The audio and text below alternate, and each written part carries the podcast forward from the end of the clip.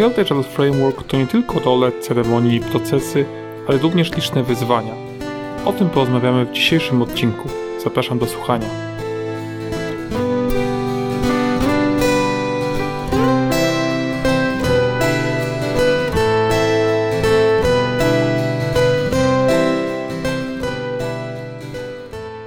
Cześć Piotrze. Cześć Michał. Dzisiejszy temat, który chciałbym z Tobą poruszyć, dotyczy znowu sejfa, ale tym razem od nieco innej strony.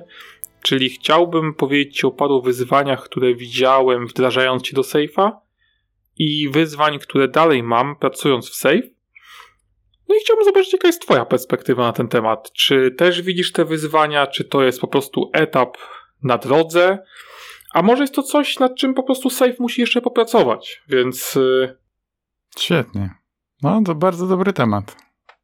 Ja też widzę trochę wyzwań takich y, przez nasze spotkania y, w ramach Safe'a, gdzie to jest ta globalna perspektywa i widać największe firmy światowe, które zmagają się z różnymi rzeczami. To zobaczymy, ile tego jest wspólne, a ile jest specjalnie tylko dla nas.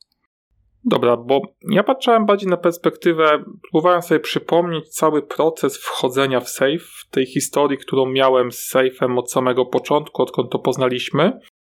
Trochę ciężko mi było oddzielić jakby to, co wynikało z naturalnego procesu wdrażania, wyzwań związanych z wdrażaniem i tego, jak nasza organizacja podeszła do wdrażania safe'a, mhm. E, od samego safe'a, i co mnie zaskoczyło, bo mówię, dobra, zrobimy odcinek, teraz mu wyciągnę tysiące rzeczy, ale powiem Ci uczciwie, że dużo z tych rzeczy, które chciałem Ci powiedzieć, w ramach moich rozmyślań doszedłem do wniosku, że to nie jest wyzwanie safe'a. To nie safe narzucał te rzeczy, to nie safe mówił, że tak ma być albo nie tak ma być. To były nasze decyzje, nasze błędne, niejednokrotnie rozumienie safe'a i tak dalej, i tak dalej. Ale z drugiej strony też myślę, że niektóre z nich wynikały z tego, jak Safe to sprzedaje, jak Safe to mm, prezentuje, pokazuje i być może mhm. nie o to mu chodzi, ale mimo wszystko robi taki wydźwięk, który powoduje, że tak to jest postrzegane przez innych. Tak, w sensie, że coś jest zrozumiane na, na opak, a, tak, potem tak. ma jakieś konsekwencje bolesne i trzeba się doszukiwać, czy tak. czy tak było na szkoleniu, czy tak było na stronie, czy to my sami wymyśliliśmy. Tak, dokładnie, no bo no.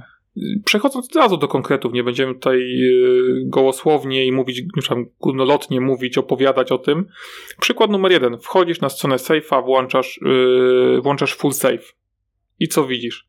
Cała firma ma pracować w safe. I jak wdrażamy się w Safe'a, to nagle okazuje się, że tak nie jest, że jest tam shared services, są jakieś elementy, które łączą tą część organizacji, która pracuje w Safe'ie z tą częścią, która niekoniecznie musi w tym sejfie pracować. Ale pierwsze wrażenie jest takie, i ten błąd zrobiono moim zdaniem u nas na początku, że był w pewnym momencie taki przekaz, za dwa lata wszyscy będziemy pracować tylko w sejfie. Nieważne co robisz, nieważne, że twoją rolą jest sprzątanie biurek, nieważne czy twoją rolą jest praca w HR-ach, czy jesteś deweloperem, wszyscy będziemy literalnie pracować w safe. Aha, to takie globalne podniecenie, że to, to będzie wszędzie. O, może tak. Ciężko narysować framework, który byłby gdzieś z tym bąblem z boku.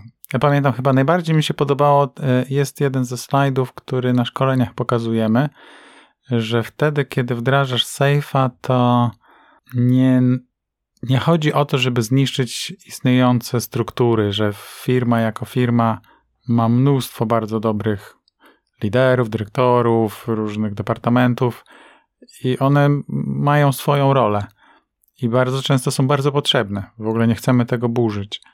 A z drugiej strony, jak sobie popatrzymy, czy one są zbudowane w sposób, który sprzyja szybkiej innowacji, takim sprintom, szybkiemu wdrażaniu, testowaniu, to nie zawsze tak jest. One mm. są do czego innego, nie? Do, do księgowości, do rozliczeń, do HR-ów i tak dalej. To są bardzo dobre cele i one mają tam pozostać, ale wtedy, kiedy chcemy coś zrobić szybko, to może zróbmy ten bąbelek, 100 osób, nazwiemy to pociągiem i tam będą panowały inne zasady. Będzie tak trochę bardziej rodzinnie. To w poprzednim odcinku mówiliśmy, że taka atmosfera jest, jakbyśmy byli malutką firmą. Wszyscy się znamy i, i to jest no, tak trochę na skróty, nie? Pomimo tych wszystkich procesów i struktur, które mamy. Przyznam Ci rację, że na pewno brakuje, e, i to pytanie dostałem wiele razy, jak wdrażamy, jak testujemy duże zmiany. Nie, nie ma czegoś takiego, co byłoby jasno opisane jako proces release'owy. Trochę polegamy na tym, że każda firma wdrażała zmiany zanim był save. No i teraz oceni tylko, czy to jest wystarczająco szybkie. No bo każdy ma jakiś proces. Czasem robisz to dwa razy do roku, wielki boom, No i jak wdrożysz save, okazuje się, że te zespoły to właściwie chciałyby co drugi tydzień. No i ten proces nie daje rady i wtedy można go zmieniać. Save wcale nie pomaga tutaj, jeśli chodzi o to, jak to zrobić, kto to ma robić, jakie to będą role. Trudno nawet szukać szkolenia, które by to opisywało, a rzeczywiście jest takie zachłyśnięcie. Ja rozumiem, o czym ty mówisz. Patrzysz na framework i tam nie ma tych rzeczy, czyli pewnie są niepotrzebne. To się po prostu samo zrobi i będzie śmigać co dwa tygodnie. Tak, to znaczy finalnie podoba mi się trochę to podejście, że budujemy od dołu, czyli mamy zespół, łączymy zespół w pociąg, robimy 20 pociągów, wtedy zaczynamy łączyć niektóre w, w solution train i budujemy jakby to od zera.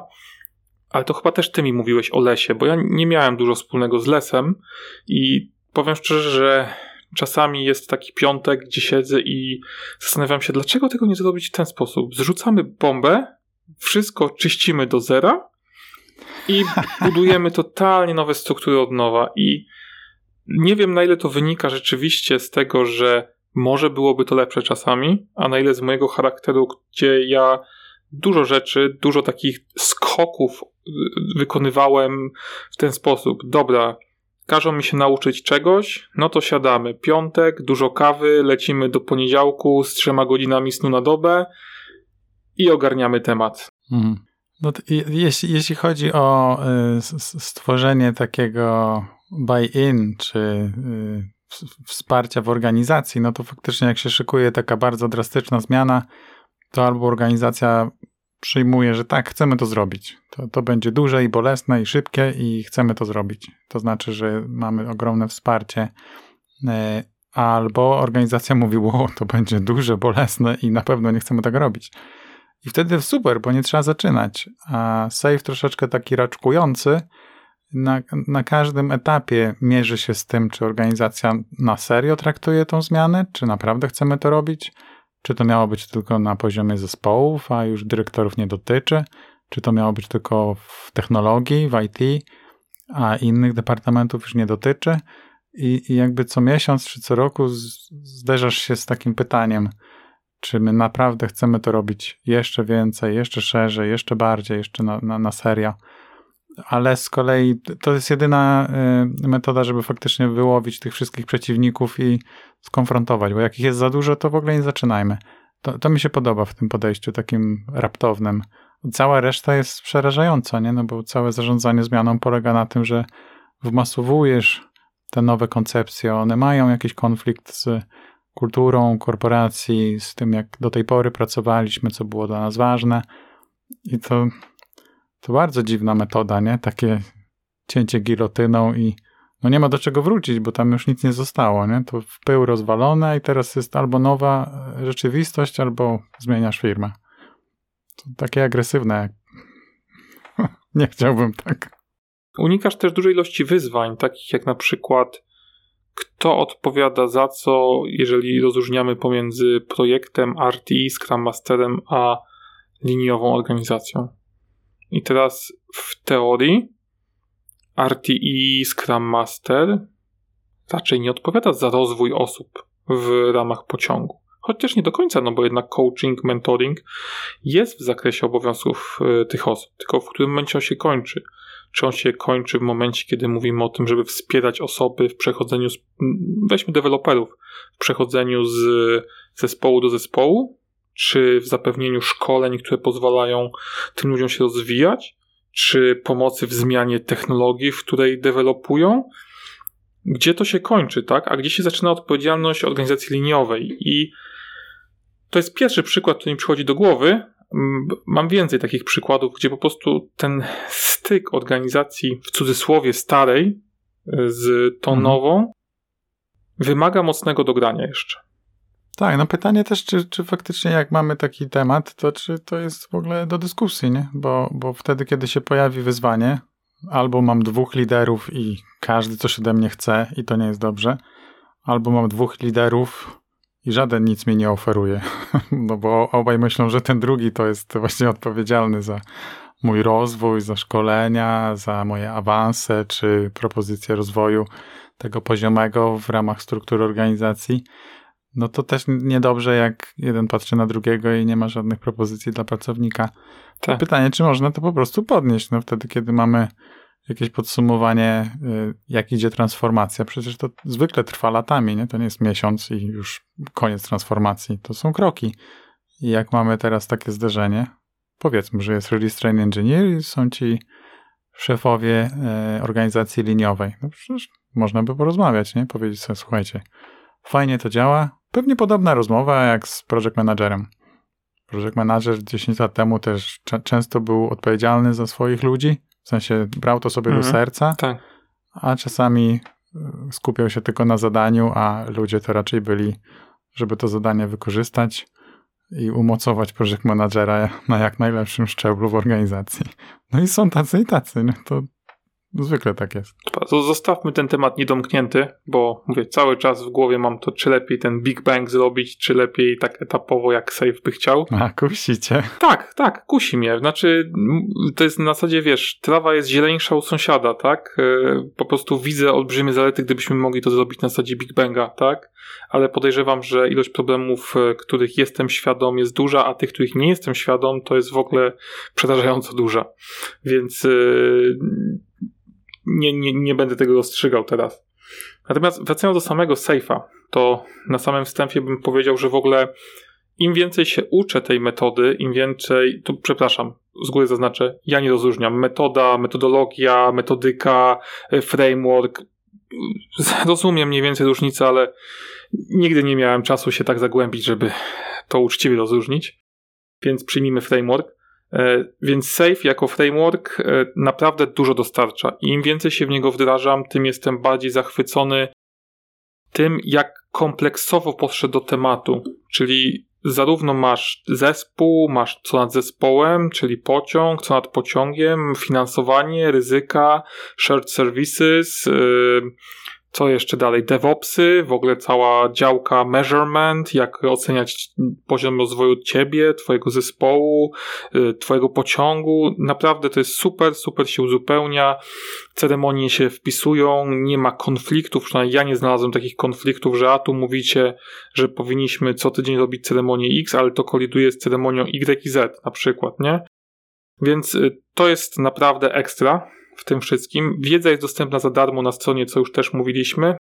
Poszczególne etapy rozwoju, czyli poszczególne poziomy, e, pociąg, full safe i tak dalej, są naprawdę fajnie przemyślane, uzupełniające się. To jest wszystko super.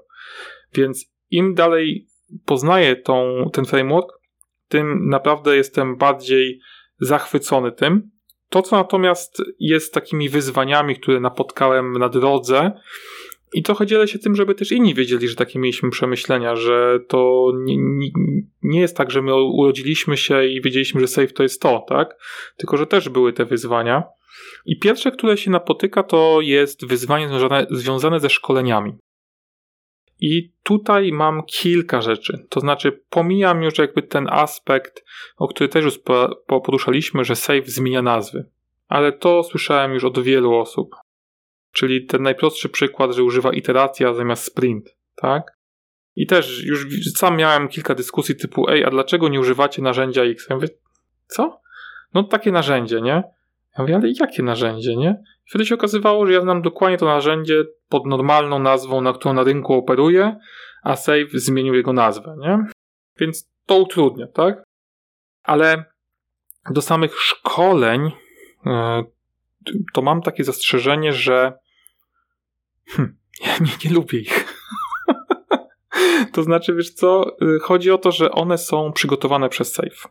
Masz y, agendę, która jest zamknięta. Agenda jest naprawdę napakowana wiedzą i czas, który mamy w trakcie tego szkolenia, według mnie jest zdecydowanie za krótki. To znaczy, e, ilość wiedzy, która jest do przekazania, jest y, zbyt duża w stosunku do czasu, który jest przeznaczony. To wyzwanie mhm. spotkałem już też w kilku innych szkoleniach, i zazwyczaj spotykałem je w szkoleniach, w których były one przygotowane przez e, jakąś firmę, instytucję i trenerzy byli zobowiązani do przechodzenia przez cały proces zgodnie ze skryptem, nazwijmy to. I tutaj mam na myśli takie coś jak Prince na przykład, gdzie też y, to jest takie bardzo sztampowe. I oczywiście trener trenerowi nierówny i może to być bardziej ciekawe, mniej ciekawie, ale to clue, czyli to, że to szkolenie jest przepakowane i jest takie tempo na tych szkoleniach, mm, to mi się bardzo dawało odczuć. Jest, no to, jest to niewielkie pocieszenie, ale jak porównujesz sobie szkolenie, jakie robiliśmy 3 lata temu i te materiały, które dostajemy teraz yy, ze strony Safe'a, to jest lepiej, mimo że nie jest idealnie. Ja też czasami mam takie rozmowy z y, uczestnikami szkoleń, że y, z jednej strony jest dosyć dużo wiedzy pod kątem samych slajdów, y, definicji i słownictwa, które no, potrzebujemy. No, cała idea robienia tych samych szkoleń w całej firmie czy dla, dla wielu klientów jest, żeby oni swobodnie poruszali się używając tego samego słownictwa, tak samo nazywając te rzeczy. Natomiast też jest dosyć dużo szkoleń, gdzie y, ludzie proponują, a może pominiemy wszystkie ćwiczenia. Bo jak, jak robisz ćwiczenie, które tam trwa 10 minut, no to wiadomo, że tam cudów nie zdziałamy, nie? To nie jest tak, że ono rzeczywiście zmieni nasz punkt widzenia. Y, natomiast w Sejfie współpracujemy z naukowcami, tymi, którzy tam procesy uczenia śledzą i działanie mózgu i pochłanianie wiedzy i tak dalej.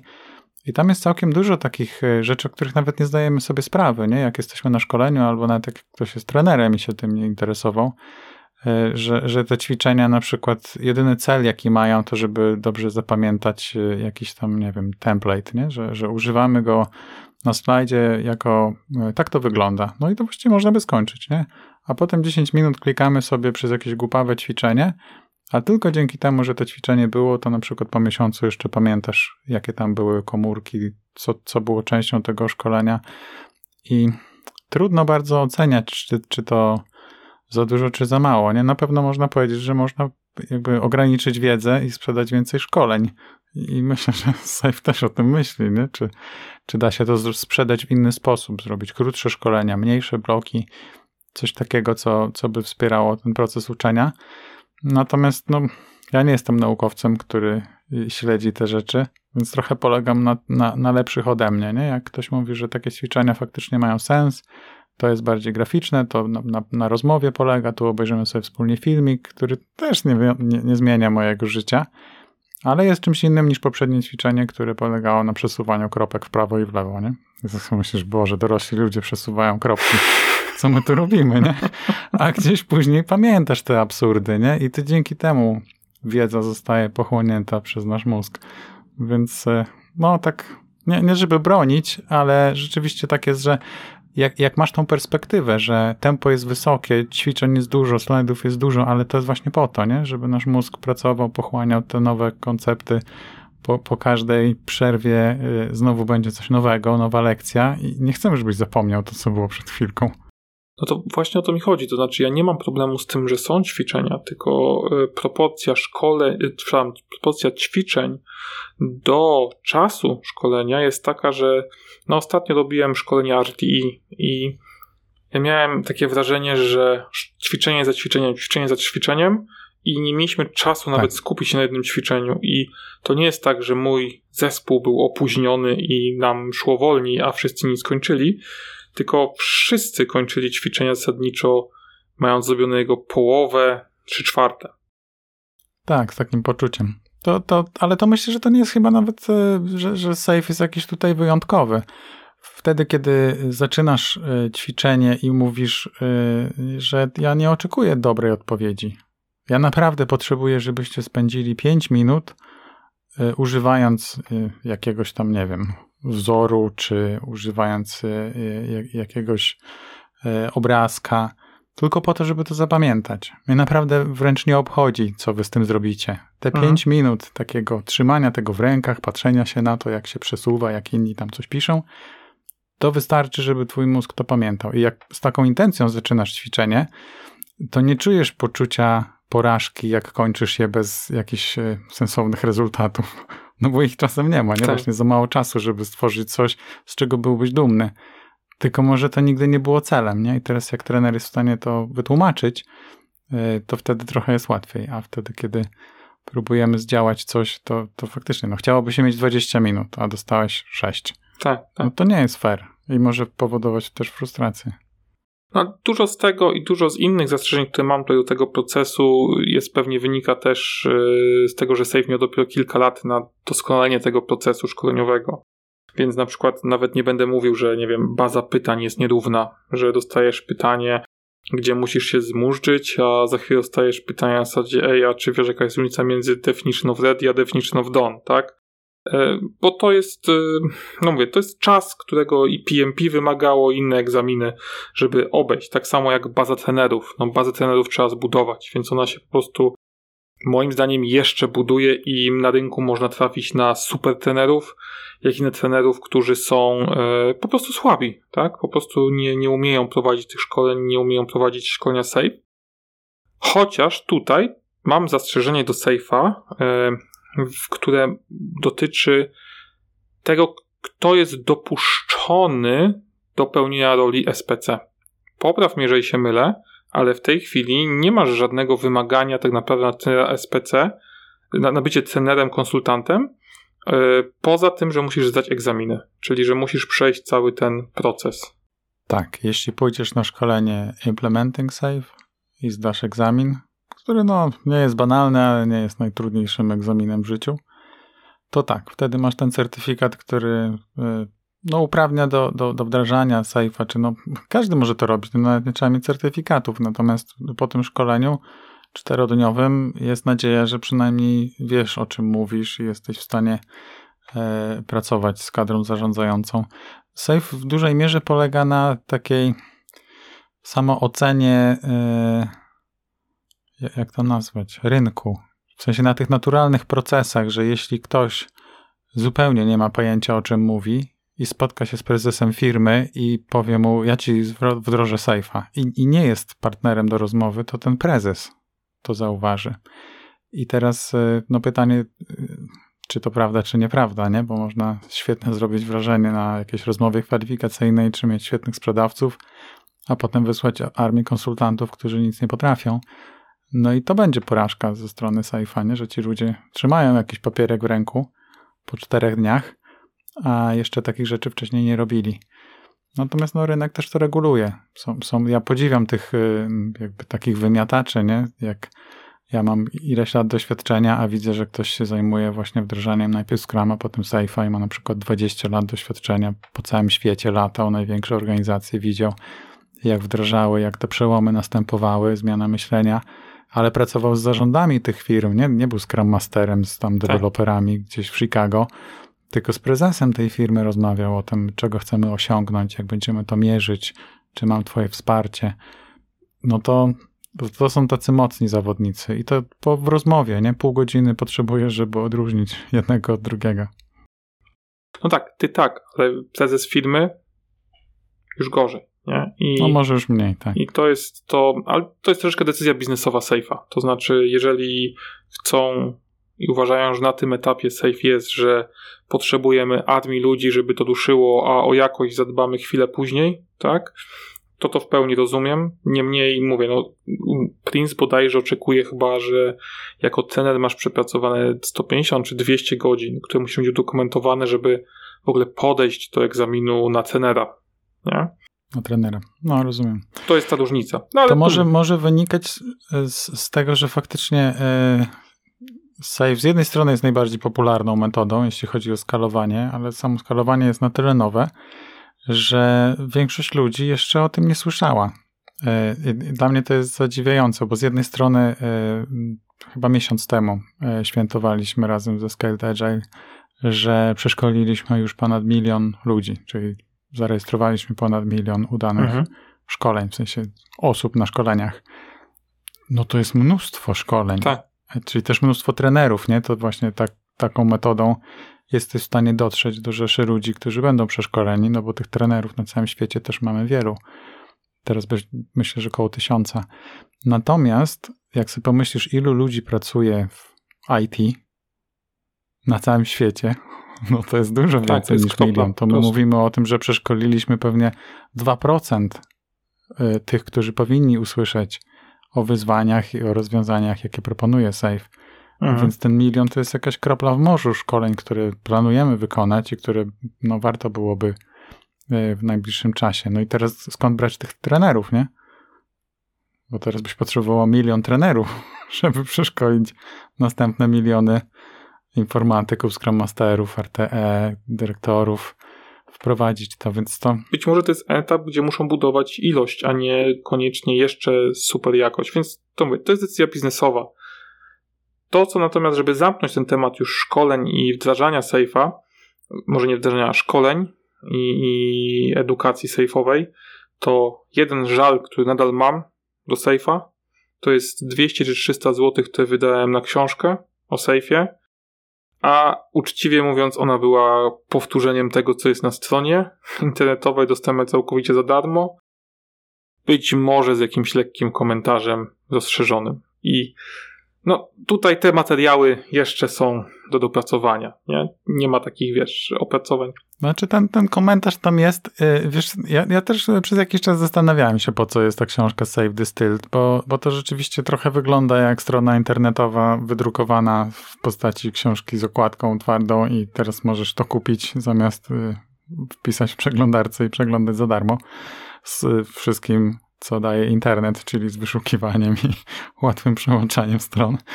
E, natomiast wtedy, kiedy pomyślisz sobie, że to jest jakiś produkt taki bardziej marketingowy, w sensie może nawet nie jakiejś e, diametralnie nowej wiedzy, tam jest bardzo fajny wstęp Dina Leffingwella, czyli to, czego na stronie internetowej nie ma, e, historia, jak się to zaczęło, po co to jest zrobione, a potem to jest dla mnie taki suwenir, kiedy potrzebujesz wręczyć coś komuś po spotkaniu, gdzie prezes firmy mówi: Chcemy dokonać transformacji agile'owej, to jest nasza przyszłość, ja w to wierzę. Kupiłem 300 egzemplarzy takiej książki i mam dla każdego z Was przy drzwiach będę wręczał. No, to jest raczej jako gadżet, nie? To tak samo można by dać, nie wiem, kwiatka w doniczce z, z napisem save, bo ta wiedza rzeczywiście jest w internecie i tak samo pewnie jest potrzebne szkolenie sama książka nie wyjaśnia wszystkiego, dlatego ja się cieszę, jak ludzie przychodzą i mówią, no czytałem sobie różne artykuły, a teraz jestem na szkoleniu, po trzech dniach to wszystko nabiera sensu, to, to, to zaczyna działać ze sobą. Dobra, przekonałeś mnie, ale te 200 zł dalej mnie boli. Eee, także... Możesz wystąpić o jakiś zwrot, albo żeby na przykład dali ci koszulkę o, o, Scale będę, to tak mało słodę. Dobra, wracając już teraz, przechodząc do bardziej konkretnych rzeczy. Pierwszą rzeczą, która y, mnie cały czas uderza w tym, jak pracujemy w sejfie i jak inni postrzegają safe, jest to, że nie możemy uciec od, od hierarchii. To znaczy, chodzi mi o to, że w sejfie role są równe, tak? W sejfie RTE nie jest przełożonym Scrum Masterów. RTE jest partnerem dla Scrum Masterów. Jest coachem, facylitatorem, bardziej może doświadczonym kolegą, tak? To jest rola, e, rola e, RTE. Product Manager też nie jest przełożonym product ownerów, tak? On agreguje, przetwarza rzeczy na pewnym poziomie, ale jak się wchodzi na stronę, pierwsze co się widzi, to jest hierarchia. To znaczy, to, to wzbudza wrażenie hierarchii. Scrum Master, zostający RTE, to jest uznawane za awans, tak? Product Owner, który zostaje product managerem, albo solution managerem, to też jest awans, tak? Tak to jest postrzegane. No też nie bez powodu, bo żeby zostać, e,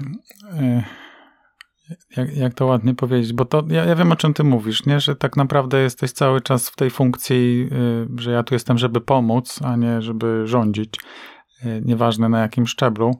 Natomiast no, sama perspektywa, czy na, nawet gdybyś się zastanowił, E, ile lat doświadczenia trzeba mieć, żeby być Scrum Masterem, a ile, żeby zostać RTE, to, to gdzieś jest takie oczekiwanie, że RTE widzi trochę więcej, szerzej, częściej będzie stykał się właśnie z tymi ludźmi z dalszej organizacji, czyli interesariusze, którzy będą mieli różne wizje na temat tego, co jest istotne.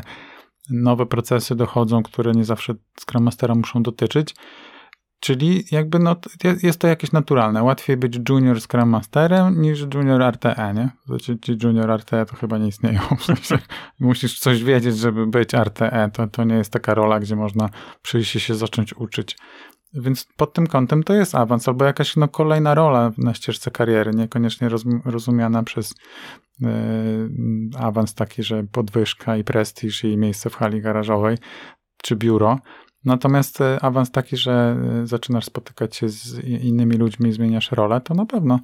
A z drugiej strony ja uwielbiam pracować ze Scrum Masterami, którzy właśnie w jakiś taki piękny sposób nie, nie wymagają awansów. W sensie, że oni są Scrum Masterem na przykład 20 lat. Pamiętasz, kiedyś mówiliśmy już o chirurgach, że jak, jak, chirurg pracuje 20, 30, 40 lat przy stole operacyjnym i nikt go nie pyta, czy, czy nie zasłużył na awans. No w najlepszym wypadku będzie, nie wiem, ordynatorem jakimś. Ale on robi to samo, 40 lat, jest tym świetny i wszyscy się cieszymy, że nie zajął się niczym innym. I tak samo Scrum Master, nie? Też może wiele lat robić to i być wyjadaczem, widzieć tysiące zespołów, problemów, rozwiązań i nie musi mieć awansu na RTE. Więc to, to masz rację. To, to nigdy nie mówiliśmy, że trzeba tam gonić te szczebelki mm. w mhm. sejfie. To są inne role po prostu. Tak, ale tu masz rację. No, chętnie porozmawiałbym z taką osobą. Przyznaję, że nie miałem okazji jeszcze spotkać osoby, tak jak mówisz, która 20 lat pracuje jako Scrum Master na przykład. Bo jest to dla mnie o tyle ciekawe, że jednak kogo nie zapytam dookoła, każdy ma jakąś ambicję. Nie mówię, że to jest ambicja bycia najlepszym w tym wyścigu szczurów i osiągnięcia najwyższego szczebla czegoś, tak? E, ale każdy ma ambicję jednak, żeby rozwijać się, każdy ma ambicję, żeby pensja szła do góry, każdy ma ambicje na różnym poziomie, tak, żeby coś nowego poznawać, żeby coś nowego odkrywać. jestem ciekaw, na ile ambicja tych osób jest zaspokajana, czyli na ile oni trafili na bardzo sprzyjający klimat, bardzo sprzyjające środowisko, które pozwala im mm, rosnąć jako Scrum Master, a jednocześnie docenia to, że mają z każdym rokiem większe doświadczenie jako Scrum Master. A na ile są to osoby, które rzeczywiście mają bardzo minimalistyczne podejście do świata i bardzo dużą samoświadomość, czyli robię to, co mhm. chcę robić, jestem z tego powodu szczęśliwy, nie szukam niczego innego. Jasne. No ja na szkoleniach spotykam Scrum Masterów różnych i to jest fascynujące, jak właśnie czasem ktoś opowiada, no jestem Scrum Masterem, robiłem to i to i to i to i to i to i to też, i to też. I wiesz, i przemysł energetyczny, i budowałem samoloty, i e, jakieś, nie wiem, ostatnio miałem gościa, który zajmuje się mikroszkoleniami w, za pomocą y, wirtualnej rzeczywistości. Zakładasz gogle i tam jest mikroszkolenie, to jest, że może trwać nie dłużej niż 3,5 minuty. Jakieś takie badania robili, że mózg ma, ma, ma to podniecenie takie, że jest bardzo ciekaw tylko przez 3 minuty. Jeśli nie jesteś w stanie przeszkolić kogoś w 3 minuty, to, to już on zaczyna powolutku opadać. Więc mają mnóstwo takich krótkich 3-minutowych modułów, które dzieją się w wirtualnej rzeczywistości, w 3D, z goglami i tam chodzisz, dotykasz, szukasz coś tam. I on z masterem jest w takim zespole. No to hmm. szczena opada. Jakich nowych rzeczy możesz doświadczyć, nie zmieniając roli, ale czasem zmieniając firmę, zmieniając zespół, poznając nowe technologie, nowych ludzi, nowe wyzwania i to, wiesz, raz jesteś Scrum Masterem od wiatraków i zielonej energii, a potem robisz gogle. Tak, tak. No, tak, no brzmi to super. Brzmi to naprawdę bardzo ciekawie. Przechodząc dalej do samego safe'a, no to złożoność jego, którą wymieniłem jako coś pozytywnego, buduje też pewną rzecz, którą nazwałbym progiem wejścia. To znaczy, organizacje są podobne. Są działy HR, są działy księgowości i tak dalej, i tak. Jeżeli jesteś Scrum Masterem w jakiejś organizacji i nagle przechodzisz do organizacji, która ma tego safe'a, to próg wejścia w tą organizację jest spory. Pierwszy PA planning jest ciekawy, wyzywający i jeszcze raz, to ma sens. Tu nie podważam sensu tego i prawdopodobnie tego safe nie da rady przeskoczyć, ale niemniej to, co chciałem, żeby wybrzmiało, jest pewien próg wejścia, który moim zdaniem jest stosunkowo wysoki. Czyli musisz wejść i musisz sporo się nauczyć, jeżeli nie pracowałeś w sejfie, sporo rzeczy poznać, sporo rzeczy zrozumieć, żeby móc zacząć swobodnie obracać się w tym świecie. Mhm. Myślę sobie taką paralelę do Scrama, nie? Jak też, nie, nawet w Scrum Guide jest napisane, że to jest łatwo jest przeczytać te 16 stron. No i wtedy można mówić, że próg wejścia w Scrama to jest e, niewielki, a potem zdajesz sobie sprawę, ile tam jest detali, szczegółów, ile może rzeczy pójść nie tak, jakiejś nadinterpretacji różnych aspektów danej organizacji. No i teoretycznie zaczynasz od tych kilku spotkań i własnej roli, która jest opisana w niewielkim dokumencie, a potem jednak okazuje się, że to jest bardziej złożone. W Sejfie po prostu, no to jest chyba więcej niż 16 stron, to musimy uczciwie powiedzieć. Tych, tego słownictwa jest więcej, y, ceremonii, ról, spotkań jest więcej, żeby to ogarnąć, no to faktycznie, no fajnie to zobaczyć, pójść na szkolenie i no, trudno sobie wyobrażać, że ktoś w pierwszym tygodniu to wszystko po prostu zrozumie i będzie umiał wykorzystać. To pytanie do ciebie jako osoby, która prowadzi szkolenia Safe'a. Czy uważasz, że ludzie powinni iść na szkolenie Safe'a zanim zaczną pracować w Safe? Czy natomiast, jeżeli mają taką możliwość, potem jak zaczną pracować w Safe? Na pewno szkolenie te podstawowe, czyli na przykład Safe for Teams, nie? No to jest typowe, no fajnie jakby zespoły wiedziały, czym się zajmują, jeśli chodzi o w ogóle zwinność, Scrum i takie podstawowe role, ale jak nie wiedzą, to nie szkodzi. I mówimy sobie, kochani, spotykamy się tutaj po dwóch dniach, będziecie wiedzieli, co to jest zwinność, co to jest sprint, co to jest, e, kto to jest Scrum Master e, i co to jest PA Planning. Takie naprawdę podstawy podstaw. I tak naprawdę w tym takim modelu Quick Startup po dwudniowym szkoleniu Safe for Teams, gdzie nikt nie wiedział nic, robimy pierwszy PA planning. Bo w szkoleniu była symulacja i teraz po prostu robimy drugi raz to samo, ale już naprawdę. Mhm. I to działa. Mam, mam, mam wielu kolegów SPC, którzy wdrażali w ten sposób całe pociągi i po prostu dwudniowe szkolenie y, tak jakby daje podwaliny, żeby y, rozpocząć pracę. No wiadomo, że ten pierwszy PI, jak no jeszcze nie ma narzędzi, zespoły są nowe, no to tam przede wszystkim jest team building i takie rzeczy. Ale to jest szkolenie z natury podstawowe, nie trzeba nic wiedzieć, żeby tam pójść. Jak myślisz sobie te podstawowe Scrum Mastera, to trochę tak jak, nie wiem, PSM 1 jest, nie? Okay. To też jest bardzo podstawowe szkolenie. Nie oczekujesz, że ktoś y, robił sprinty przez rok, a potem idzie na PSM 1 i tak samo na Safe Scrum Master. Advanced Scrum Master, RTE szkolenia, no bardziej zaawansowane, a one w, w, już jakby w zaproszeniu są e, z tym komentarzem, że to szkolenie jest zaawansowane, fajnie jakbyś wiedział, co robisz, miał własny zespół, własne problemy, będziemy o to pytać. To głupie przyjść i powiedzieć, chciałbym być Scrum Masterem, a ćwiczenie polega na tym, podziel się swoimi problemami i jakie rozwiązałeś. No, no to chyba jesteś na, na nie tym szkoleniu.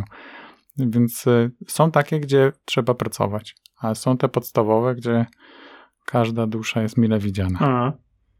Okej, okay, czyli krótko mówiąc, to zależy od szkolenia. Tak, no, no tych szkoleń teraz jest chyba z 15, więc to można sobie po prostu wybrać. Zresztą są całe ścieżki szkoleniowe. Zacznij tak. tutaj, później to, później to, później to. Za każdym razem zapłać nam x dolarów. No. no wiadomo, to jest marketing, ale to też jest jakaś ścieżka rozwoju. No to można się śmiać, ale one są w jakiejś kolejności ułożone, takiej logicznej. Hmm. Tak, tak, rozumiem. Dobra, ostatnia z rzeczy, które wypisałem, przygotowałem. Ilość spotkań wynikających z zarządzania dependencjami. I tutaj to nie jest wprost zarzut do Safe'a, że tych spotkań jest za dużo, bo on daje pewną przestrzeń, wybór yy, i możliwość dostosowania do własnych rzeczy. Jednak zaczyna się ona robić spora, a wraz z rośnięciem pociągu do solution, arta i tak dalej, zaczyna być. No, trzeba bardzo to mocno przemyśleć, żeby się nie zakopać. Bo już chociażby, jeżeli sobie popatrzymy, że każdy zespół robi e, demo, tak, potem robimy wspólne demo całego pociągu i, i i potem mamy art synki, czy mamy PO sync, czy SM sync, czy SOS, czy Scrum of Scrums i tak dalej, i tak dalej, to ilość tych spotkań synkujących ma dużą tendencję do rośnięcia, do zajmowania znaczącej części czasu. Tak. I tu boleśnie to odczuwam i, i też słyszę to często na szkoleniach. Nawet nie tyle do sejfa, jak e, w ogóle do, do całej zwinności, że zwłaszcza teraz, jak wszyscy jesteśmy zdalnie, e, to że, że ta taka kultura, więcej, więcej spotkań, jeszcze więcej spotkań i potem jeszcze następne podsumowujące spotkanie, że to bardzo zabija te procesy twórcze i możliwość w ogóle wykonywania pracy, bo częściej jesteśmy na spotkaniu niż sami y, po prostu wykonując swoje zadania. Pewnie nigdy tak nie miało być. Y, nawet ostatnio, bo to jest takie coś, co ja się, Michał, zastanawiam nad tym tak zupełnie na poważnie, że wtedy, kiedy wymyśliliśmy Scrama, y, to pierwsze, co powiedzieliśmy, że będziemy siedzieć razem. To były zespoły kolokowane, klient i dostawca w jednym pokoju, osiem osób, które one nie, nie chodziły na spotkania. To było spotkanie, które trwało dwa tygodnie. Jak coś potrzebowałeś, to ja byłem koło ciebie przy biurku. I nikt nie liczył, ile czasu spędzamy na spotkaniach, ile czasu spędzamy na pracy. Bo te spotkania, jak potrzebowałeś 3 minuty, to były 3 minuty. Jak potrzebowałeś godzinę, no to trwało godzinę. Jak trzeba było wyjść, to po prostu brałem ciebie i szliśmy na kawę. I tak to było jakby na początku, a, a teraz każdy się bunkruje, no bo nie mamy wyjścia, nie wszyscy chodzą do, do biura. Mamy mnóstwo globalnych zespołów, gdzie nasi koledzy z zespołu to są zupełnie na innych kontynentach, w innej strefie czasowej. Musimy jakoś ogarnąć Outlooka i te wszystkie czasy, kiedy pracuję, kiedy się spotykam. I raptem okazuje się, że się właściwie ciągle spotykam, to kiedy mam wykonywać moją pracę. I no, ja mam taką ogromną bolączkę, nie mam na to rozwiązania, ale to jakby siedzi mi przez ostatni miesiąc w głowie, że jak my daleko jesteśmy dzisiaj od tego małego zespołu kolokowanego, który faktycznie jest w jednym pokoju przez dwa tygodnie, rozmawiając sobie swobodnie, a ewentualnie drugi zespół tego samego pociągu jest w tym samym open space albo w pokoju obok. Nie, to miało być tak prosto i wtedy działa najlepiej. A dziś jesteśmy gdzieś tam na zupełnie drugim końcu. Każdy w domu, każdy zasłania się swoim kalendarzem, łowisz te krótkie 10 minut, gdzie możemy porozmawiać. I ludzie potem zaczynają tracić też tą perspektywę. No jak ja na przykład w, w pracy jestem z tobą, nie? I, i, I, rozmawiamy, nie? To my jesteśmy na spotkaniu, czy my pracujemy? Mhm. Która tak, to jest tak. kategoria? Tak. No, no przecież jesteśmy obaj pracownikami i rozmawiamy o pracy, no czyli pracujemy. A potem mówimy, że nie mam czasu na pracę bo nigdy nie jestem sam, tylko ciągle ktoś mi tam pitoli do słuchawek. I, I to też jest prawda, nie? No bo kiedy mam ten focus time, nie? Kiedy jestem sam i naprawdę nikt nic do mnie nie mówi, on też jest bezcenny. Miałem ostatnio dewelopera, który mówił, zanim przyszedł w ogóle Agile, to były piękne czasy. Raz na dwa tygodnie przychodził do mnie project manager, pytał jak idzie i czemu tak wolno. No i potem sobie szedł. I widziałem go za dwa tygodnie. A teraz są stand-upy codziennie, planowania sprintów, podsumowania sprintów, retrospektywy, a potem jeszcze save wchodzi jeszcze dorzuca swoje 5 groszy. Kiedy ja mam pracować? I mimo, że ja wiem jakby po, po co, o co chodzi w każdym spotkaniu i ono ma sens, to też rozumiem ten ból, nie? Bo coraz mniej czasu jest na tą twórczą pracę taką, popełnianie błędów, eksperymenty, i nie mam na to rozwiązania. Wydaje mi się, że, że jakby świat poszedł w tą stronę globalizacji, jeszcze wirusy nas dopadły i trochę cierpimy z tego powodu. Czy masz tutaj bardzo dużo racji, no bo jedną odpowiedzią na przykład Safe'a na to, że e, świat zmienił się i trzeba było pracować zdalnie, robić planningi zdalnie, było wydanie artykułu czy serii artykułów o wykonywaniu planningu zdalnie, tak? Czyli nie wymyślono niczego nowego, tylko wzięto to, co jest i, i dostosowano, tak? A, czyli wzięto na rzecz, kurczę, chciałbym mieć taki fajny przykład, gdzieś go z tyłu głowy mam, taki wiesz, gdzie ludzie biorą po prostu coś, co istnieje, dobudowują, dobudowują, Stare nie narzędzie myśli. do nowych wyzwań. Tak, a potem przychodzi, nie wiem, Amazon kiedyś przyszedł tak, ej, książki można sprzedawać zdalnie, nie? Przecież to jest oczywiste, że można sprzedać tak. przez internet, tylko że wtedy to nie było, tak? Wtedy oni weszli z przytupem, tak? Ktoś wszedł yy, Elon Musk, który powiedział, dobra, rakieta ma nie tylko startować, ale też lądować. Tak.